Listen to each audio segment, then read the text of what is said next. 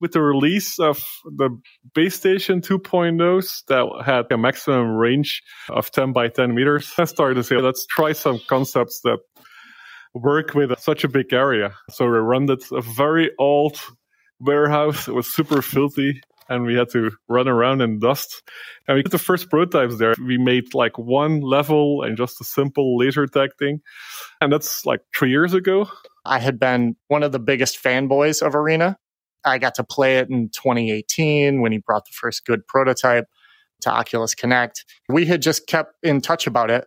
And there was this point where he said, Okay, I think this thing's for real. Do you want to help on it? And that's it. That's the easiest hmm. question to ask me. It was an easy decision for me to jump from Google and help ship this thing.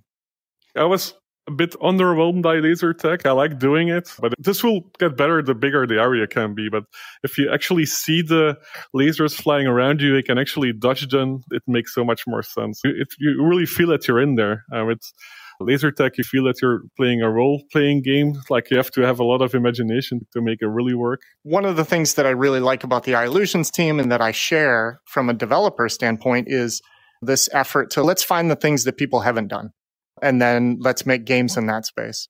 And this is exactly that. Some smaller developers have made some titles that use bigger space. And there's been The Dead and Buried at uh, Oculus Connect. Some people have done these things, but this is largely unexplored space. And so pushing in this direction, I think, is super healthy and exciting. This could be the greatest thing ever, or it could just be like a really niche title that some folks can find the time for and, and yeah. other people will never get a chance to play it. I'm mm. not sure at that Dead and Buried demo, that's when we had quests in our backpack and we actually already had arena in there.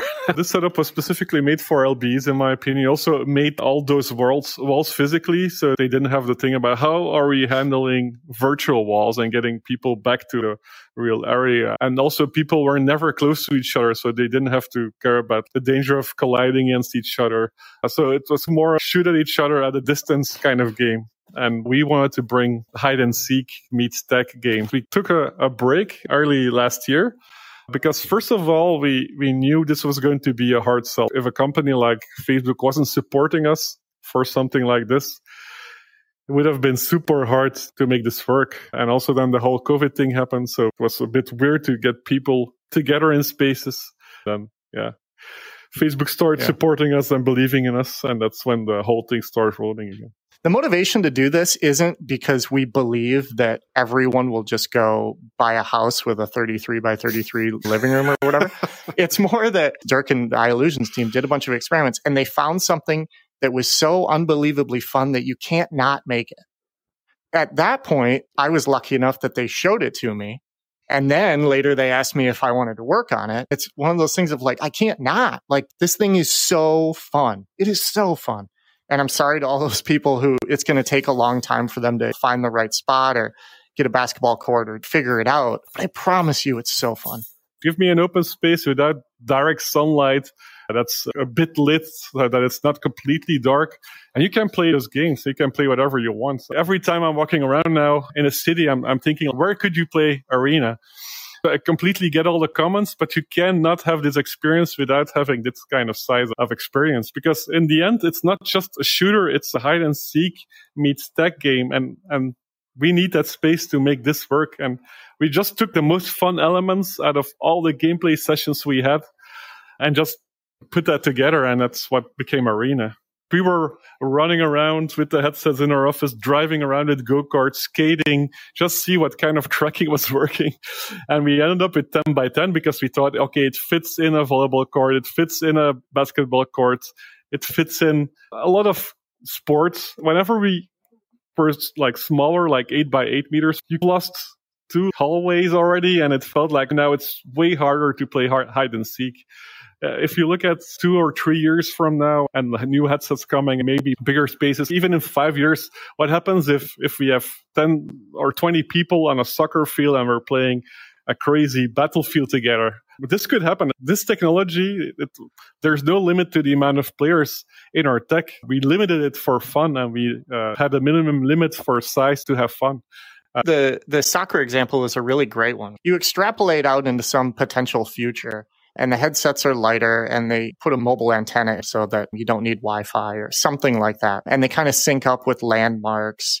And so you can have these shared guardian spaces and then you go play 10 on 10 on a soccer pitch. There's an argument that's like, who would ever be able to play soccer? Like, well, yeah, you got to go to a soccer field. That's what it is. and then what, as developers, we would make is we would make an alternate version of soccer that uses all the fun things that a video game can do. It's out of comfort zone. And if you want to play a game that simulates emotion and a shooter in big environments, there's enough games that are doing a great job with that. We just wanted to do something completely new. And the thing is, uh, yeah, you need a big space for it. That's kind of the yeah. downside. And hopefully the thing by itself finding that space will, will be something cool that people are sharing at the lobby, you can select which level you want, or you can select uh, one of your custom levels. And every player has three custom levels. And then you jump into the level editor in one of your custom levels, and you are in a 10 by 10 space that is completely blank. And you have this little gadget. And the gadget, you can draw square walls, but it allows you to block out these like block levels. So it's more similar to Minecraft than customizing them by putting in chairs or something like that. From there, if you're in a multiplayer match, the other person can be in there customizing them with you so you can create your levels at the same time. And then when you jump back out to the lobby, you can play that level and go fight each other in the arena. The custom levels are also supported in the single player mode. There is a way that you can share levels, but everything in Arena is built around playing with your friends right now. There's no global matchmaking. It's encouraging you to be with your friends and play. Dirk came up with this system a long time ago of when you're in arena, you're in a, a large 10 by 10 space. We have virtual walls. What happens when you step in the walls? In arena right now, you are transported out of the game world and you go to a place that we refer to as the void space. And the void space is just a black grid. It's open and when you're in the void space, you can't shoot, you can be shot, and you need to exit out of the void space in the direction that you came in it. And we wove this into the gameplay so that when you get shot, you're transported to void space, and then you need to go find a void space exit to like reboot back into the game world. One of the really amazing things about the game is how quickly your brain switches over to I'm running through these corridors. You get the arena room and it's like, wow, this is big. Okay. I don't know. Like I'm trusting myself. I can walk around. And then someone appears over on the other side that's trying to chase you. Like you, it doesn't matter. Like you're running down the, you dive in a hundred percent and you're ready for it. You switch into it. Your brain really switches into it and you, you trust that those walls are there and you don't really ever think about peeking through a wall or trying to cheat it or something like that. If you're used to playing Vive with a cable and PlayStation VR, especially PlayStation VR where you couldn't move too much, then it's really hard to get this feeling back of okay, and just uh, freely run around. If we put quests on people's heads that have never done VR before and it's their first experience is arena, they're immediately walking and running around. It's crazy. I think that's one of the things that arena does well also is it puts you in a 10 by 10 space that has defined boundaries around the edges.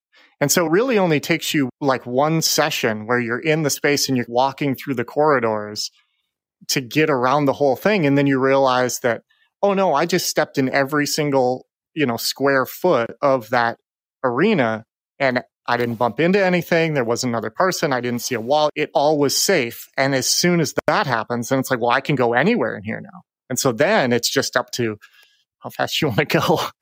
In my opinion, a lot of people should or will be renting out very open, safe spaces with decent lighting, and people just go in there and they'll play their own game safely. I hope that it's just normal that the racquetball arena or the tennis courts are sometimes used by people wearing computer goggles.